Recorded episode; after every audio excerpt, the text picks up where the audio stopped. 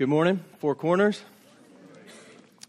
It is uh, a joy and a blessing to be here this morning to worship our great God, to be able to sing these words to the Lord, and to be able to sing these words in front of one another. As I've said many times, our corporate worship is a time of uh, edification and exaltation. It's a time to, first and foremost, exalt our God, but it is also a time to edify our brother and sister in Christ, edify our neighbor. And so we just don't know as we come together to worship who is sitting next to us, who is standing next to us, and, and who looks over and sees our exalting of God and is encouraged by that, to trust in this God in the midst of whatever difficulty uh, he or she might be facing. So, as I always do, I just encourage us all to sing congregationally, to all put forth a joyful, uh, although maybe not pretty noise, but it'd be a joyful noise. And it sounds nice. I mean, it really does. Uh, I don't know about my own, but as I hear you all, it sounds beautiful. This is the fifth Sunday. Uh, and my understanding is that we have the kids with us this morning, four and up uh, in the service. So just want to welcome all of you who are here. Some of you come to the service uh, anyway. But uh, for those of you who normally are back in the kids' space, we welcome you guys with us this morning. And this is pretty fitting because today we're going to discuss Noah and the ark. Uh, probably not for you kids. I know you have a, a, sheet that you can draw on and color on. And maybe you know, my encouragement to you would be, uh, especially for you younger kids, is to draw what it is that I'm saying. So try to try to visualize it in your own mind as we go through uh, this very important and I think well known and maybe sometimes too familiar too familiar in the sense that we, we get immune to the depth of it. We get immune to, uh, to, its, to its freshness. It becomes kind of, kind of old and, and familiar. And so we just, we don't think about it with, uh, with much insight or with a keen mind. We just kind of gloss over it. Oh, I know that passage. Yeah, that's Noah's ark. That's Noah and the flood. So hopefully today it will, uh, it will be more than just something familiar. So if you will go ahead and please turn in your Bibles with me to Genesis chapter 6. And today we're just going to cover verses 9 to 22. So a fair number of verses here, uh, verses 9 to 22. And for those of you who might be visiting with us, this we are in the middle of a series on the book of Genesis. We are going to finish the book of Genesis going all the way through to the end. Our last series was on the Sermon on the Mount, and uh, and now we find ourselves in Genesis. And just as a as a bit of a um, an introduction to why it is we're we're in Genesis, uh, it it became apparent to me some time ago that what what a church really needs is is a strong foundation. Uh, without a strong foundation, there really is no hope for an individual or a home or a church, and so my desire over the last couple set, few years has been to really lay a firm, strong foundation. And uh, we, we've looked at the family, Ephesians 5 and 6. We've looked at Titus, the relationship between grace and our works, grace and holiness. And we looked at the Sermon on the Mount. This was all after coming out of the Gospel of John, which we, we all know is, is foundational for our understanding of who the Lord Jesus is and what the gospel is and what it means to be saved and to have eternal life. Uh, so, this is just another effort, really, to lay for us a strong foundation as a church. So, we go back to the ultimate foundation, which is the first book of the Bible. And as we've said a number of times, the opening chapters of Genesis really do lay a, a concrete worldview foundation for us as Christians. We, we can't operate really intellectually and, and, and in terms of our, uh, our understanding of the Christian life, we cannot operate rightly, really, without understanding these opening chapters of Genesis. They set the, the pace and the trajectory for the rest of the Bible. And they give us a worldview, they give our children worldview. So the hope is, as we go through this, that we're, we're walking through these chapters with our kids. We're setting that worldview foundation so that anything that comes their way will be interpreted through this filter of the opening chapters of Genesis. And as I've already mentioned, back in May, I went to visit my brother and his family in Kentucky. And we went to the Creation Museum and the Ark Encounter uh, up in Kentucky. And this basically, the Ark Encounter is a life size replica of the Ark. Now, there's, there's room to kind of uh, interpret what the ark would have looked like. And so this is, this is kind of a, a, an effort at that. And so it could be debated whether, whether it looked this way or that way. But this is, a, this is a, an effort to replicate the ark of the time of Noah. And so you can go and you can visit that. Both the museum and the Ark Encounter are run by, the, by a ministry called Answers in Genesis. Some of you might be familiar with this ministry, some of you are not. And I would encourage the families in our church, all of us, uh, but particularly those who have children at home, who are raising children in the Lord, as Ephesians 6 tells us we are to do in the discipline and instruction of the Lord. I would encourage you to make use of the many resources put out by Answers in Genesis, particularly as you think through how to talk about creation, evolution, how to talk about uh, the ark and Noah and the flood, how to talk about those first 11 chapters of Genesis. I think that the ministry, Answers in Genesis, is a great help to all of us. And in fact, yesterday, I was just quickly reading through a chapter entitled, Was There Really a Noah's Ark and Flood? in one of their answers books. So some of you might have these. There are four of those. They're called the answers books. And, and basically they walk through all these questions, you know, these, these questions that our children inevitably will ask, but the questions we ask, not just our kids. You know, who was Cain's wife? And, and could all of the animals fit on the ark? And all of these various questions. And just in this chapter alone of about 15 pages, they dealt with the following questions How large was Noah's ark? How could Noah build the ark? How could Noah round up so many animals? Were dinosaurs on Noah's ark? How could Noah fit all the animals on the ark? How did Noah care for all the animals? How could a flood destroy every living thing? How could the ark survive the flood? Where did all the water go? Was Noah's flood global? Where is the evidence in the earth for Noah's flood? So, my intention this morning and in the, in the following Sundays is not to go through and do a kind of question and answer of all the things you might wonder about from uh, Noah's, Noah's Ark and the flood. But I would point you to these, to these resources. There you'll be able to kind of dig a little deeper into all of these little questions that you might have. So, over the last two weeks, we've been studying Genesis 6 1 to 8, which I entitled a sorrowful state. And so, two weeks ago and, and then last week, we looked at those eight verses in a two part sermon looking at this sorrowful condition, this sorrowful state of mankind right before the flood. The reason why we entitled that a sorrowful state is because essentially it is a condition of humanity, a condition of the earth that brought God sorrow. Uh, we read that God was sorry that he made man.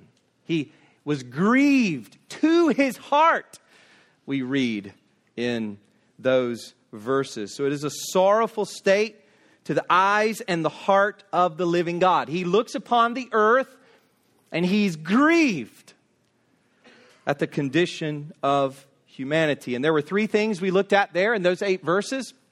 We looked at the demons. We talked about how those first four verses are are very difficult, some of the most difficult verses in the Bible, and have been stated as the most difficult verses in Genesis, where it talks about the sons of God marrying the daughters of man, and the sons of God entering into the daughters of man. What does that mean? And uh, I talked about how there are two major interpretations. The sons of God are, are either the, the seed of Seth, Um, intermarrying with the line of Cain, or, as I understand it, they are actually fallen angels who are intermarrying, who, who have somehow possessed human beings and come into the world. A demonic invasion, as one author puts it, where demons have come into the world and have been so invited into the happenings of mankind that the world is just filled with demonic debauchery. and that, of course, leads to what we also read in those verses about the depravity.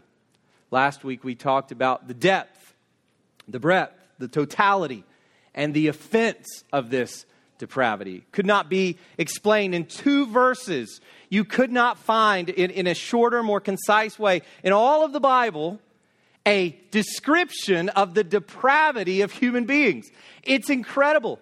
Every intention of the thoughts of his heart, only evil continually.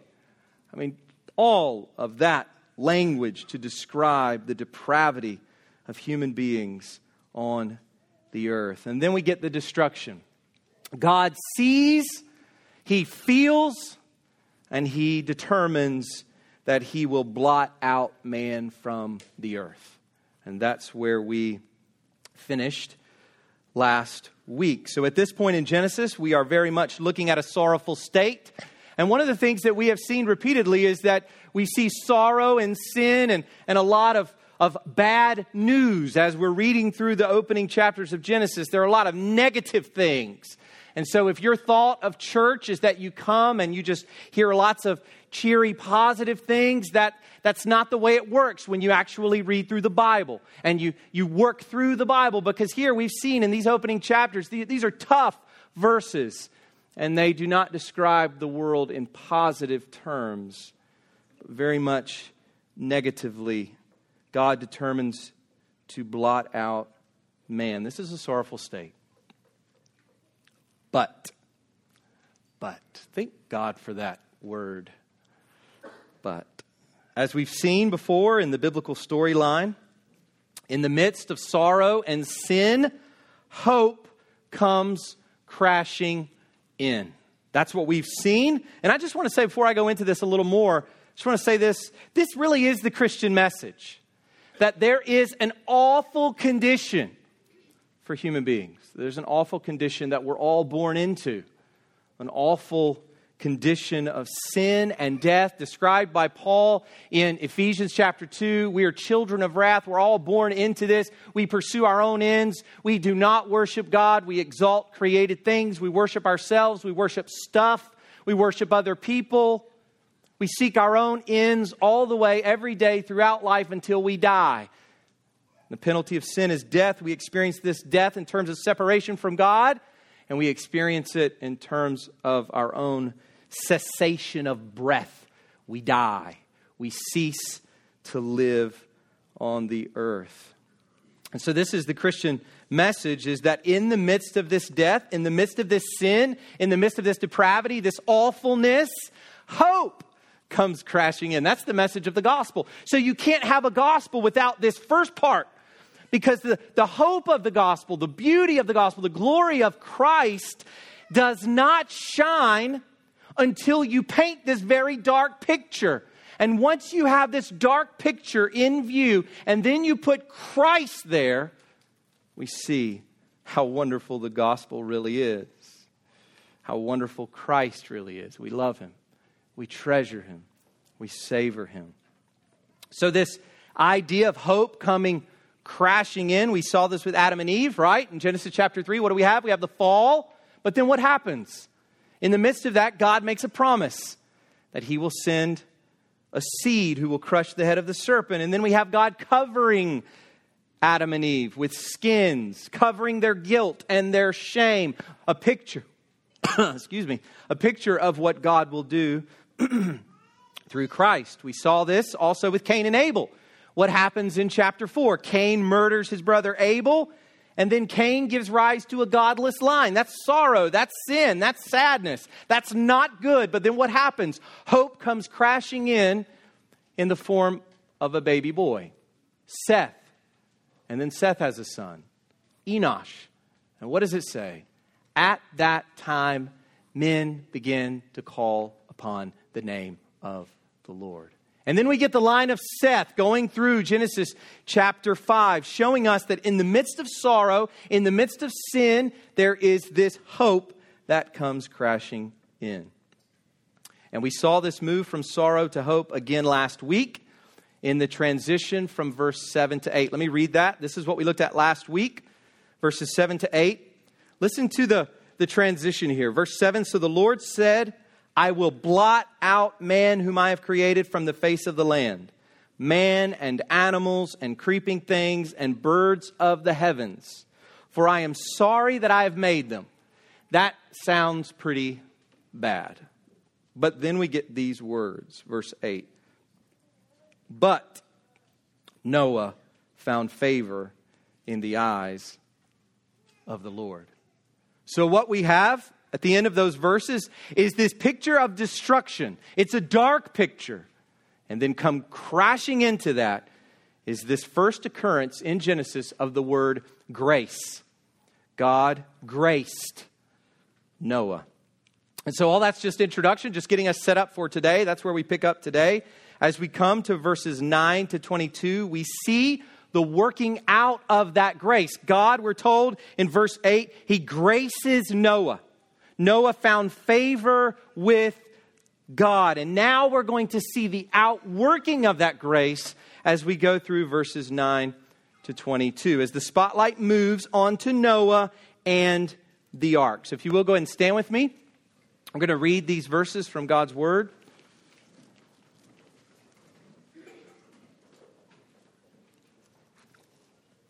By the way, we stand out of reverence for God's Word because we believe that this is indeed God's inspired Word. Uh, God inspired men, so men wrote it, but it is the breath of God on the page. It is God's inspired, perfect, trustworthy, inerrant Word.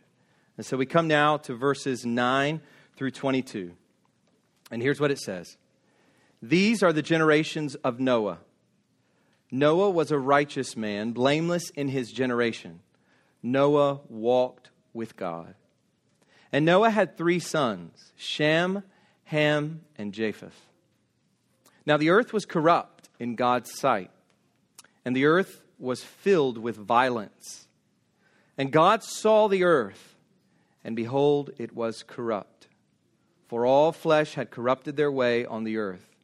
And God said to Noah, I have determined to make an end of all flesh, for the earth is filled with violence through them. Behold, I will destroy them with the earth. Make yourself an ark of gopher wood. Make rooms in the ark, and cover it inside and out with pitch. This is how you are to make it. The length of the ark, 300 cubits. Its breadth, 50 cubits, and its height, 30 cubits. Make a roof for the ark and finish it to a cubit above, and set the door of the ark in its side. Make it with lower, second, and third decks.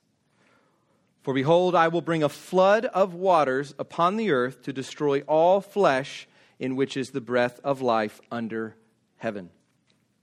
Everything that is on the earth shall die, but I will establish my covenant with you. And you shall come into the ark, you your sons, your wife, and your sons' wives with you. And of every living thing, of all flesh, you shall bring two of every sort into the ark to keep them alive with you. They shall be male and female.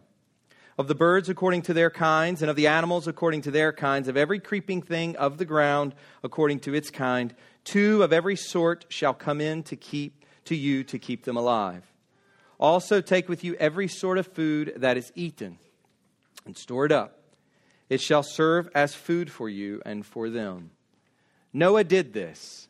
He did all that God commanded him. You can go ahead and be seated.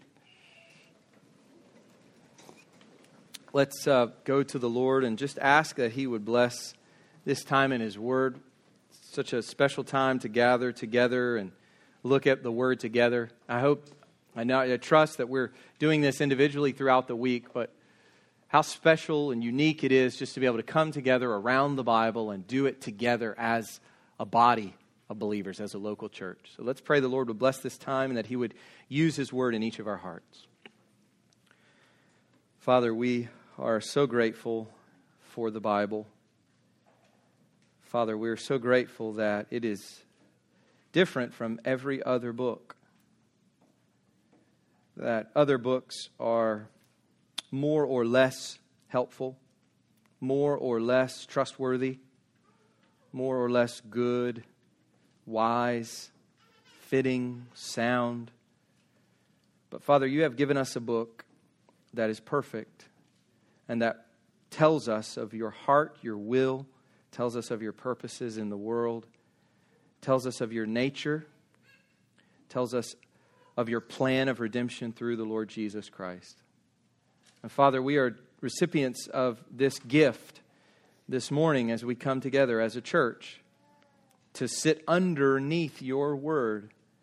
So, God, we ask that we would be faithful, that you would help us to be faithful to this time, that you would help me to be faithful to communicate it accurately, Lord, and clearly, and that you would help us all to be faithful in listening, not just for information, but to listen to your Holy Spirit as you take the word, Holy Spirit of God, and put it in, into our hearts, put it into our lives, massaging it into the fabric of our daily living, of our homes, our marriages, our parenting, of our work life and our leisure and everything, God, that your word would be our nutrition, that it would be the nutrients we need in order to live. So, Father, feed us this morning, we ask, with your word, and we thank you for this time. It's a privilege to come together, and we know that it is something that you would not have us take lightly. And so, God, we just thank you for it. We praise you for it. Would you do work in us this morning that is fresh and new? We ask all this in Jesus' name. Amen. So, three things this morning to consider as we hone in on Noah and the ark. And you'll find these in the bulletin. These three things to consider. First, the man of God. Second, the message of judgment. And thirdly, the means of salvation. The man of God, the message of judgment, and the means of salvation as we go through verses 9 to 22. I think this is what we are meant to focus in on. So let's look at these three. First, the man of God. Look at verses 9 to 10 again. Let's put these let's put these at the front of our minds now. Verses 9 to 10. These are the generations of Noah. Noah was a righteous man, blameless in his generation. Noah walked with God. And Noah had three sons, Shem, Ham, and Japheth. And if you will, just sort of move your eyes down to the end of our passage to verse 22. And there we get a little bit more information about Noah. Noah did this. He did all that God commanded him. And so, really, as we're going through a passage like this, we're trying to determine okay, what, what's this text about? What are we supposed to see here? I think it's very important that this passage, chapter, uh, this passage, verses 9 to 22, begins with Noah and ends with Noah. And that tells us he's really a focus here. We should, we're meant, the Holy Spirit is guiding us just as I said in chapter 4, the re- repetition of the name Cain tells us to focus in on Cain. Here we're being told to focus in on Noah in part.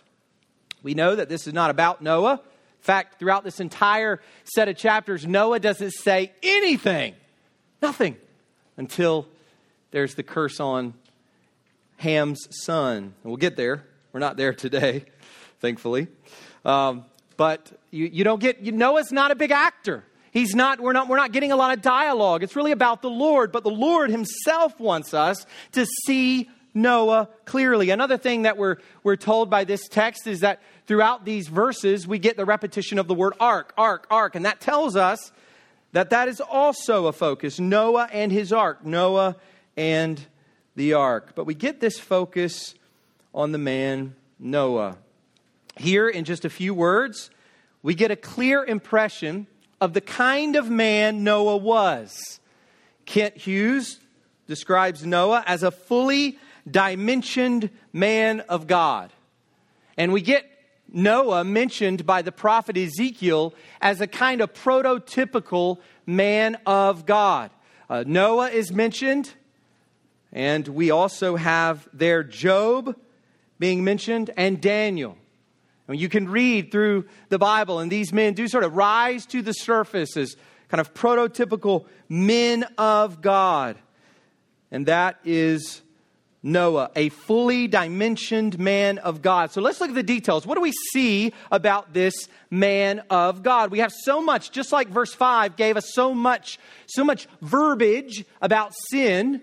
It's amazing how succinct uh, the scriptures can be and just pack in so much meaning. We saw in verse 5 that we get such a, a comprehensive view of sin from just a, a few words. We get here such a comprehensive view of this man's righteousness or this man's character from such few words. What do we see? First, a righteous man. If you're taking notes, I'll go through a, a handful of these. So, first, a righteous man. Noah is a righteous man. It's the first occurrence of the word righteous in the Bible.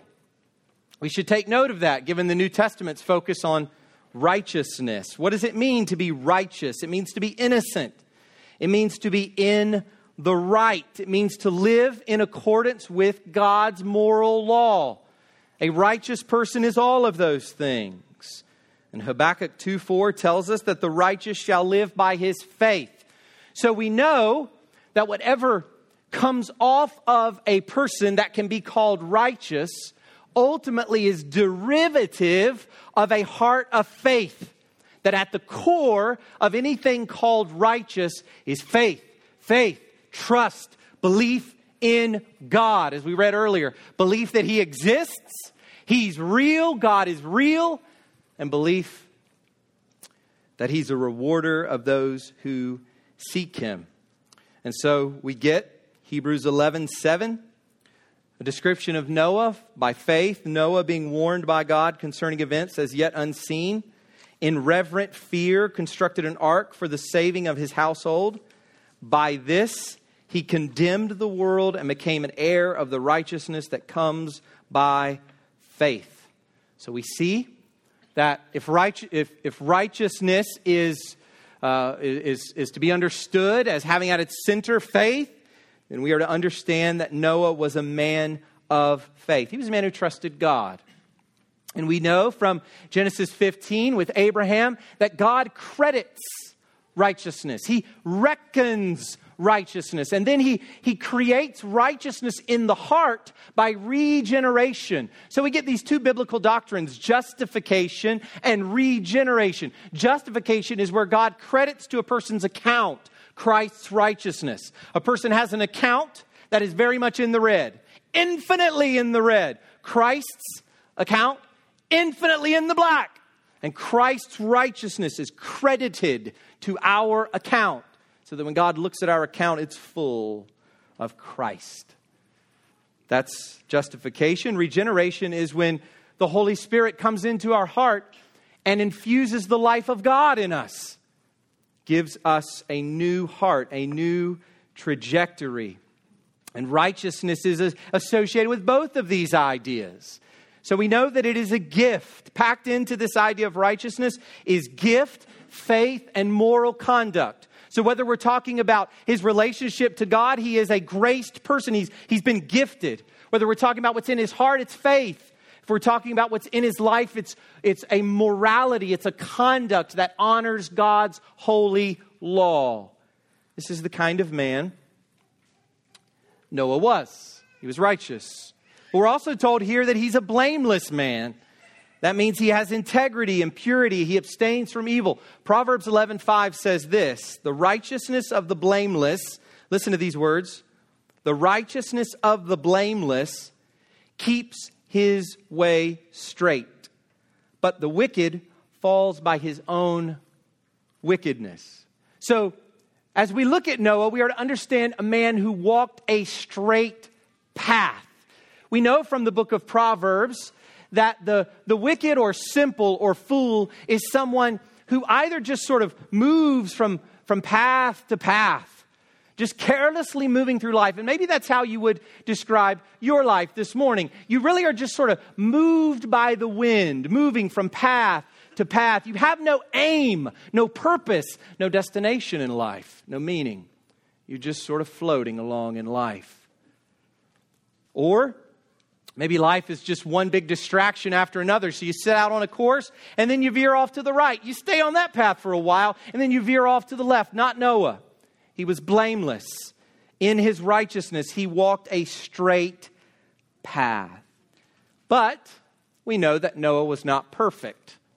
We're going to get there as we see Noah in his drunkenness, passed out, much like Lot. Later on in Genesis, we know that Noah is not a perfect man. And Ecclesiastes 7:20 says, "Surely there is not a righteous man on earth who does good and never sins.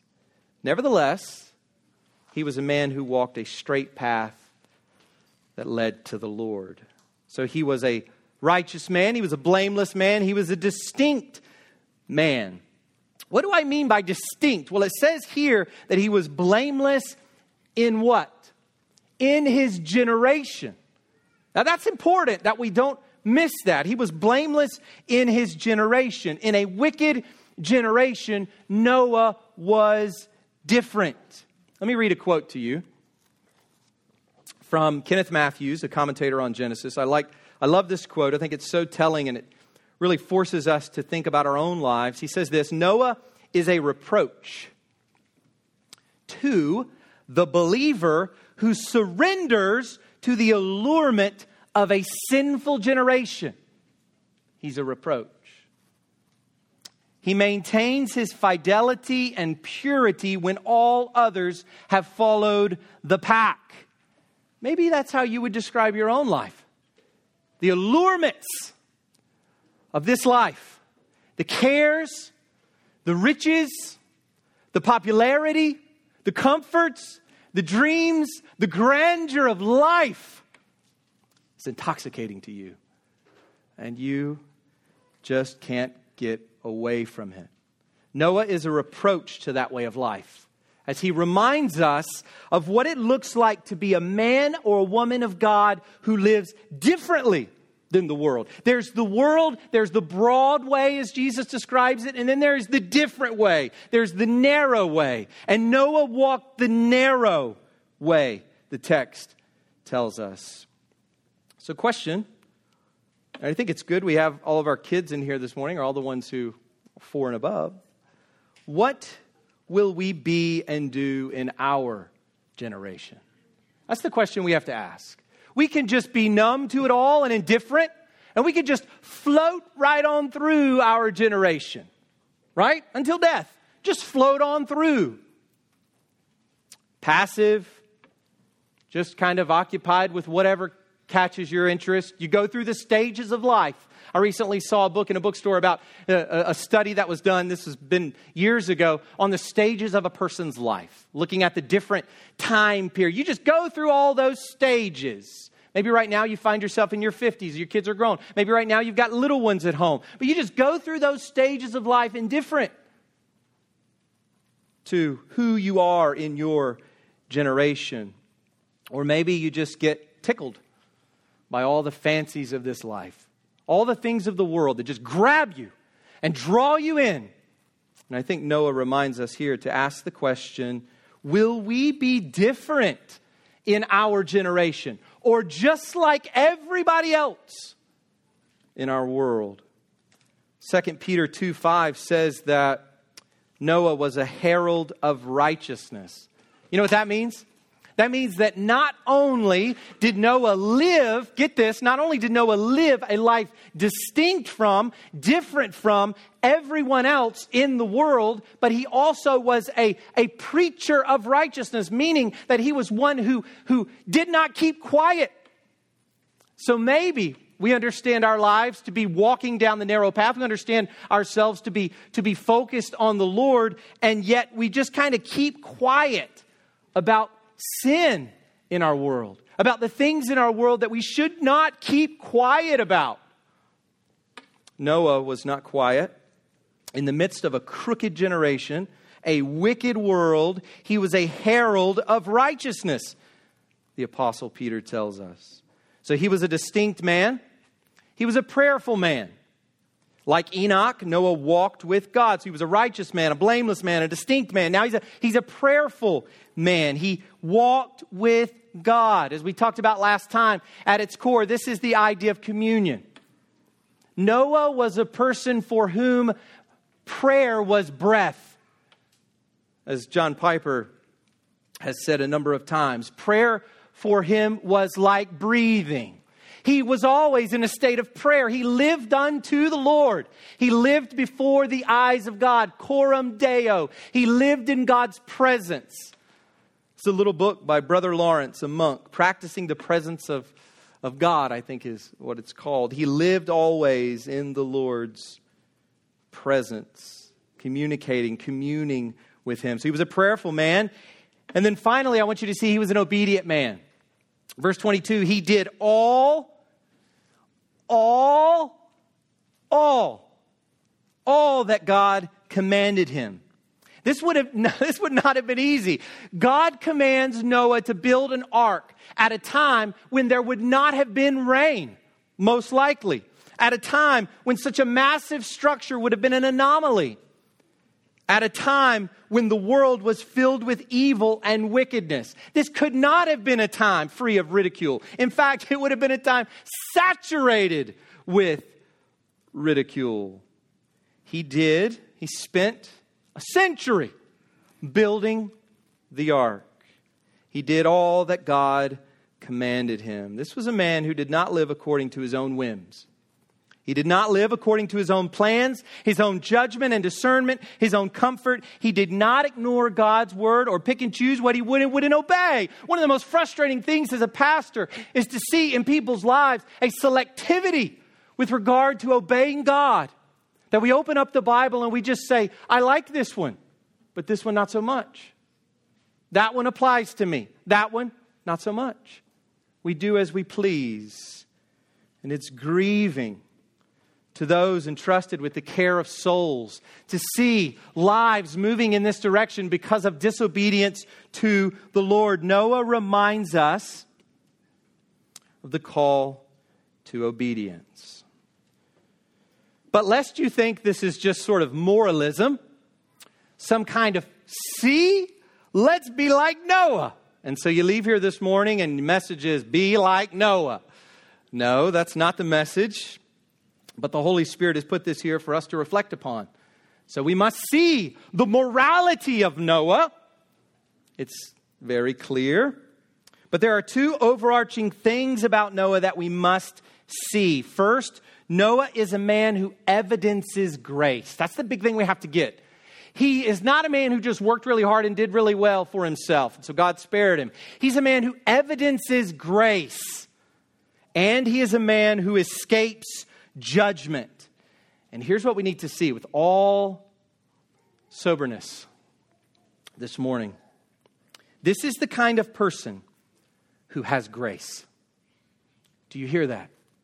This is a picture of a graced person. We're meant to see that. Not a disobedient person, not a prayerless person, not a person who follows the broad path of the world or who embraces evil, rejects the straight path. No, we're meant to see that these are the evidences of grace. So, as the Bible frequently tells us, as the apostles tell us, examine ourselves. Let's examine ourselves this morning. Does Noah's life look anything like our lives? Does this sound anything like our lives? Because if it doesn't, that's a problem for us. That should be a problem for us. We're meant to say, Lord, fall on our faces. God, my life is in shambles. I'm a wreck. I don't obey you. I don't pray. I don't feel like I even know you, and to repent and seek God's face, to find Him, to ask for His forgiveness, to ask for His sanctifying grace. So Noah is a man who evidences grace, he's a man who escapes judgment. Jesus tells his disciples, Truly, truly, I say to you, whoever hears my word and believes him who sent me has eternal life. He does not come into judgment, but has passed from death to life. Noah is quite literally presented as a man who does not come into judgment, but has passed from death unto life. Look at Noah's life. Paul says, imitate me. And I think he would also say, imitate Noah. And this brings us to our second point the message of judgment. Look at verses 11 to 13. 11 to 13. Now the earth was corrupt in God's sight, and the earth was filled with violence. And God saw the earth, and behold, it was corrupt, for all flesh had corrupted their way on the earth. And God said to Noah, I have determined to make an end of all flesh, for the earth is filled with violence through them. Behold, I will destroy them with the earth. Here we have a repetition and an expansion of what we've already covered in verses 5 to 6 with the breadth, depth, totality and offense of sin and depravity. Sin dominates the world and God will destroy it. That's a summary of what we have in these verses. But here we have two unique features, or two new features as we've come out of our last passage, which this really is a reiteration of what we've already covered. But there are two unique features that we should focus in on as we look at the details of these verses. And the first new feature is that these verses give us greater detail about the state of the world. And, and that, that comes in the form of two words. Two words. The first word is violence. We haven't encountered that yet. We've just been told sin was everywhere. Sin was at the core of the person, and it was everywhere. But now we're being told that this is a violent world. There's specificity here. Violence has overtaken the world. This is the height of not loving one's neighbor. Jesus says that the whole law and the prophets, everything that God would teach us about life, is boiled down to what? love God and love our neighbor as ourselves. And violence is really the most extreme version of not loving our neighbor, if we think about it. It is where we just we don't just disregard or neglect our neighbor. We don't just speak slanderously of our neighbor. We harm our neighbor in real concrete ways, murdering, killing, this is the world of Noah's day. And think about it for a second. I mean, wouldn't Noah at times have been tempted to fear for his own life? I mean, this is a man who's walking a righteous path, uniquely so. And this is a man who is preaching that righteousness. He's heralding that righteousness. He's witnessing to the way of God to everyone he meets. Maybe as he's building the ark, there are people helping out, and he goes over and sort of helps them out a little bit and says, Hey, uh, do you, do you know of this God who made us? Let me tell you of him. Let me tell you of his way. In such a state, of course, people would not have liked Noah. And in a violent world where violence was rampant, surely many would have wanted to kill Noah, but God kept him safe. God provided for Noah. So we see a world filled with Cain like atrocities. Remember Genesis 4? Cain murders his brother Abel. Imagine that little scene there in Genesis 4 on a mass scale. That was the world of Noah's day, a world filled with Cains, a world filled with Lamechs. Vengeance, murder, boastful bragging in the ability to take life. This was the world of Noah. So we see violence, we also see this idea of corruption. And this is ironic because this word that is repeated throughout these verses means ruined or destroyed. So this is the irony of it. The world at that time was in a state of corruption, i.e., in a state of ruin. It was in a destroyed state. So, what this means is that God is destroying, catch this, what man has already destroyed. In case you're tempted, to look at the flood and say, now that can't be a good God. Destroyed everything men, women, children, everything that breathes. We're told here that this world was already destroyed by man. God just cleaned the plate, as we looked at last week. He wiped the filth off of the dish as we see the word wiping out, blotting out. He cleaned it off and started again with Noah and his family. So that's the first new feature is that we have these details, violence and corruption. The second new feature is that God delivers this message directly to Noah. I want you to see this. God delivers it directly to Noah. It is as though God speaks to Noah face to face, as he does later with Moses. Remember, Moses goes up on the mountain and, and Moses sees the Lord, and his face shines with the glory of God because he was with God face to face. We have here a picture of Noah communing with God face to face. God speaks to Noah as a friend and shares his plans and intentions. This message of judgment is graciously given to Noah. We see this throughout the Bible, but I want to give you two illustrations of what I'm trying to communicate here about the relationship between God and Noah. We see this with Abraham. Remember when the angels and the Lord, a, a pre incarnate Christ there, I think, we have the Lord there in physical form with two angels, and they come to the tent of Abraham. And what does God say before he destroys God, uh, Sodom and Gomorrah? Genesis 18, 17 to 21. The Lord said, Shall I hide from Abraham what I am about to do? God did not hide from Noah what he was about to do. So he says this of Abraham Shall I hide from him what I'm about to do? Seeing that Abraham shall surely become a great and mighty nation, and all the nations of the earth shall be blessed in him. For I have chosen him, that he may command his children and his household after him to keep the way of the Lord by doing righteousness and justice, so that the Lord may bring to Abraham what he has promised him. And then God tells Abraham what he's about to do I'm going to destroy Sodom and Gomorrah.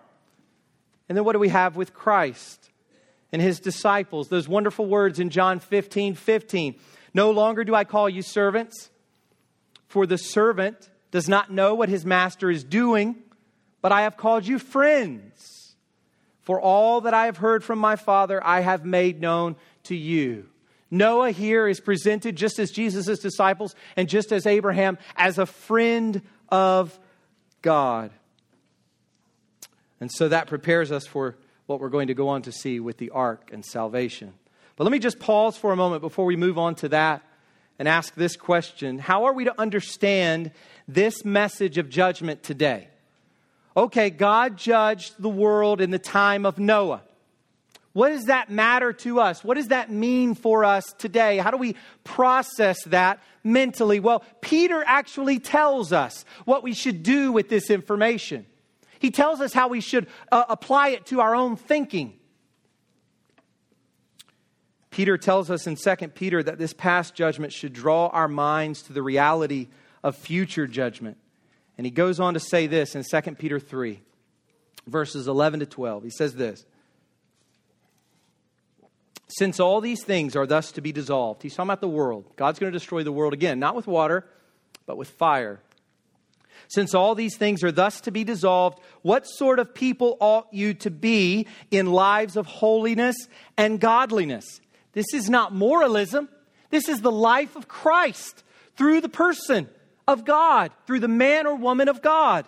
What sort of people ought you to be in lives of holiness and godliness, waiting for and hastening the coming of the day of God, because of which the heavens will be set on fire and dissolved and the heavenly bodies will melt as they burn. Let me ask you this question Why would you cling tightly to a world that will be destroyed? That is the folly of so many of us.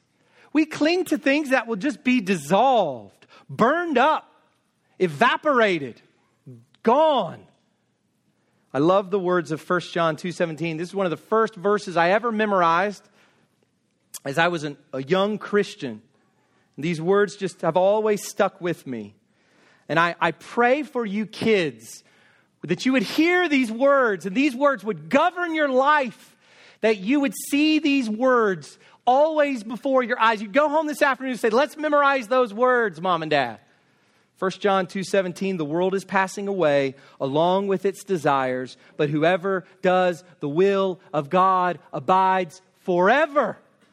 This world will be destroyed again for good.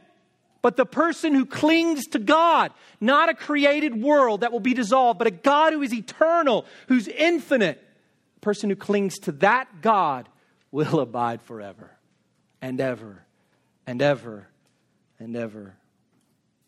But where we find judgment in the Bible, it's always the case. God's not just the judge, He's the Savior. And where we find judgment in the Bible, we also find salvation. That leads to our final point as we finish up this morning.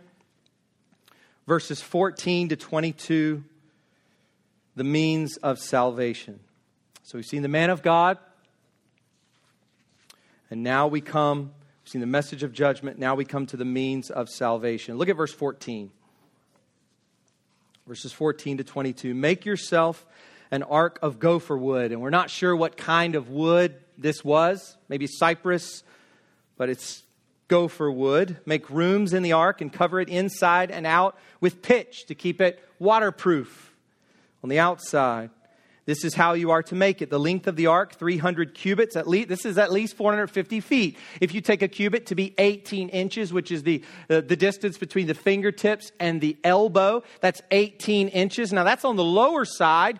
17 inches is on the lower side of a cubit. It could be all the way up uh, to 20 or a little more inches, which means the ark would be longer. And so, uh, if you go to the Ark Encounter, they actually put it over 500 feet, taking it to be a cubit that was about 20 inches long. But if you just take the lowest standard cubit, 18 inches, then it would be 450 feet. Its breadth, 50 cubits. That means 75 feet wide, and its height, 30 cubits, or 45 feet tall. Make a roof for the ark and finish it to a cubit above. This would have been a space, as I say, about 18 inches at the very top that would have provided light and ventilation at the very top of the ark. And set the door of the ark in its side. One door, one door. Just as they entered through one door, so do we. Make it with lower, second, and third decks for behold, I will bring a flood of waters upon the earth to destroy all flesh, in which is the breath of life under heaven. So, this is not water animals, these are animals on land, below the heaven, above the water. Everything that is on the earth shall die, but I will establish my covenant with you, and you shall come into the ark, you, your sons, your wife, and your sons' wives with you. And of every living thing of all flesh you shall bring two of every sort into the ark to keep them alive with you. They shall be male and female, of the birds according to their kinds, and of the animals according to their kinds, of every creeping thing of the ground according to its kind. Two of every sort shall come into you to keep them alive. Also, take with you every sort of food that is eaten and store it up. It shall serve as food for you and for them. And then again, those beautiful words Noah did this. He did all that God commanded him. Here, in these verses, Noah is told specifically how God intends to destroy the world. Verse 17, a flood of waters. We've, we've already, uh, Noah's already been told that God is going to destroy the world. He's already been told the what. But now God explains to him the how, a flood of waters. And if this is the form of judgment, it should be no surprise to us that the form of salvation will be an ark. So, what is an ark? Maybe you're thinking in your mind ship. Maybe you're thinking in your mind some kind of just wooden structure or vessel. But the word ark only occurs outside of the flood narrative. It only occurs one other time in the whole Bible. And interestingly, it's, it's for a much smaller ark. It's at the beginning of Exodus, and it is the, the basket that Moses' mother puts him into to put him in the reeds there at the water of the Nile because uh, the Pharaoh has given an order that all Hebrew male sons are to be killed, are to be destroyed. And so Moses' mother puts little baby Moses into a basket and just trusts God. And of course, we know that Pharaoh's daughter comes and finds him and raises him as a prince of Egypt. And we know the story after that. But it's this little basket that is called an ark. So maybe it's just simply a word for a lifeboat in the midst of water. But this is how we are to understand it. The word uh, literally means a chest, could also be understood as a coffin. Outside of this flood narrative, this is the only other occurrence that we have. So that's what we're left with understanding about this ark. So, why am I calling this ark the means of salvation? As we close this morning, We'll have other opportunities to talk about the details of the ark. But I want to I want to finish with this question. Why am I calling the ark the means of salvation? Well, three things. First, it's explicitly stated here in these verses that it is what will keep them alive. It says that, I think, twice that the ark will keep the animals alive and it will keep Noah and his wife and his three sons and their wives alive. This is a vessel of life. And we know that at the end of these verses, this is also a place of provision.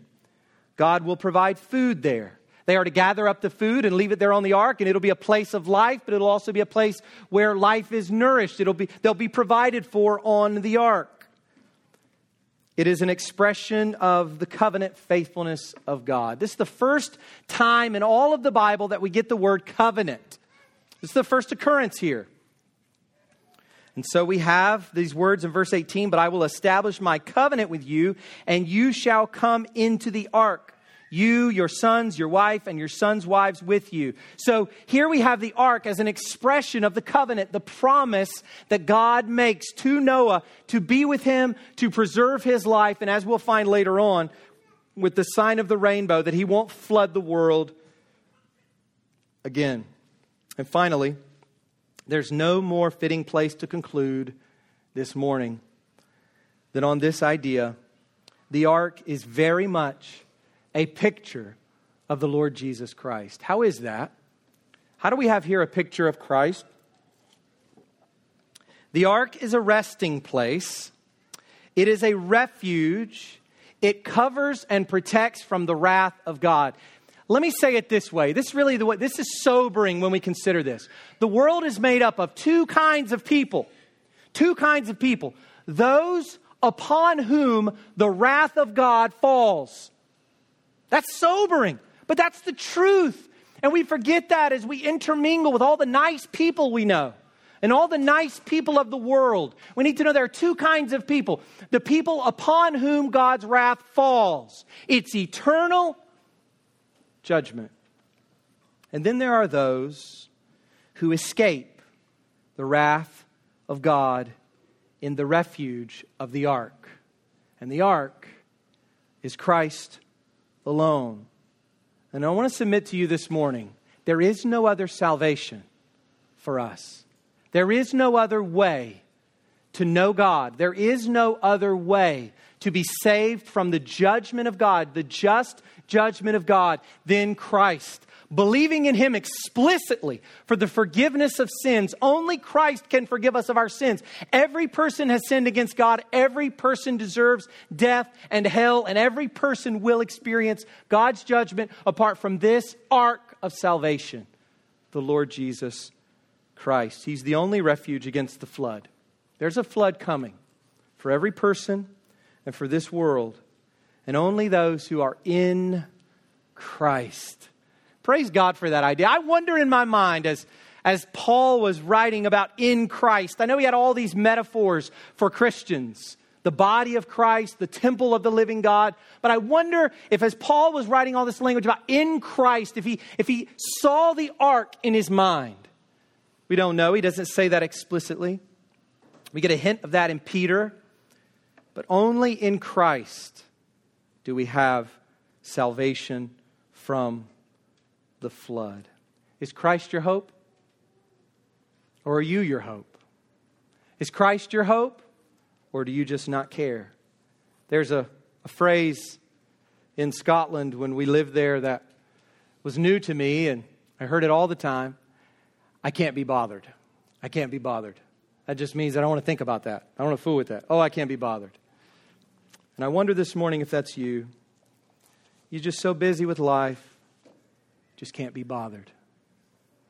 Friends, one day you will be bothered by the wrath of God apart from Jesus. Let's pray. Our Father, we thank you for our Lord Jesus Christ, who is the ark of salvation. We thank you for his love. We thank you for his kindness towards us in making us friends. God, we thank you that in him we will not experience your wrath. God, what a blessing. Our guilt has been removed. We are sinners, yet we are saved. We are redeemed. We are counted righteous as Christ and made sons and daughters. Father, thank you for this salvation which we have in Christ. Father, I pray for any among us this morning who are not believers, who are not Christians, who do not know you and walk with you, who do not obey you and live before your face. Father, would you draw them to yourself this morning through this sermon, through your word? Would you use this feeble attempt to explain your word as a means of drawing them to know you. God, we ask for your mercy to be poured out.